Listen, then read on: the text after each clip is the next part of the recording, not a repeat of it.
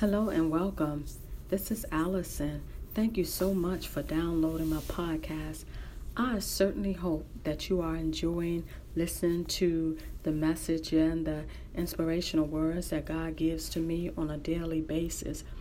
So make sure that you continue to download, continue to share, tell everyone else about the good news that God is not only doing in your life, but what He's doing in my life. So I want to encourage you when you zoom in on the promises that God has spoken over your life, you will be intentional about finishing your assignment. When you know that your steps are being ordered by the Lord, directed by the Lord, you walk in confidence, knowing that all things are going to work in your favor. So it's okay for you to rest, regroup, and begin again. Just don't give up.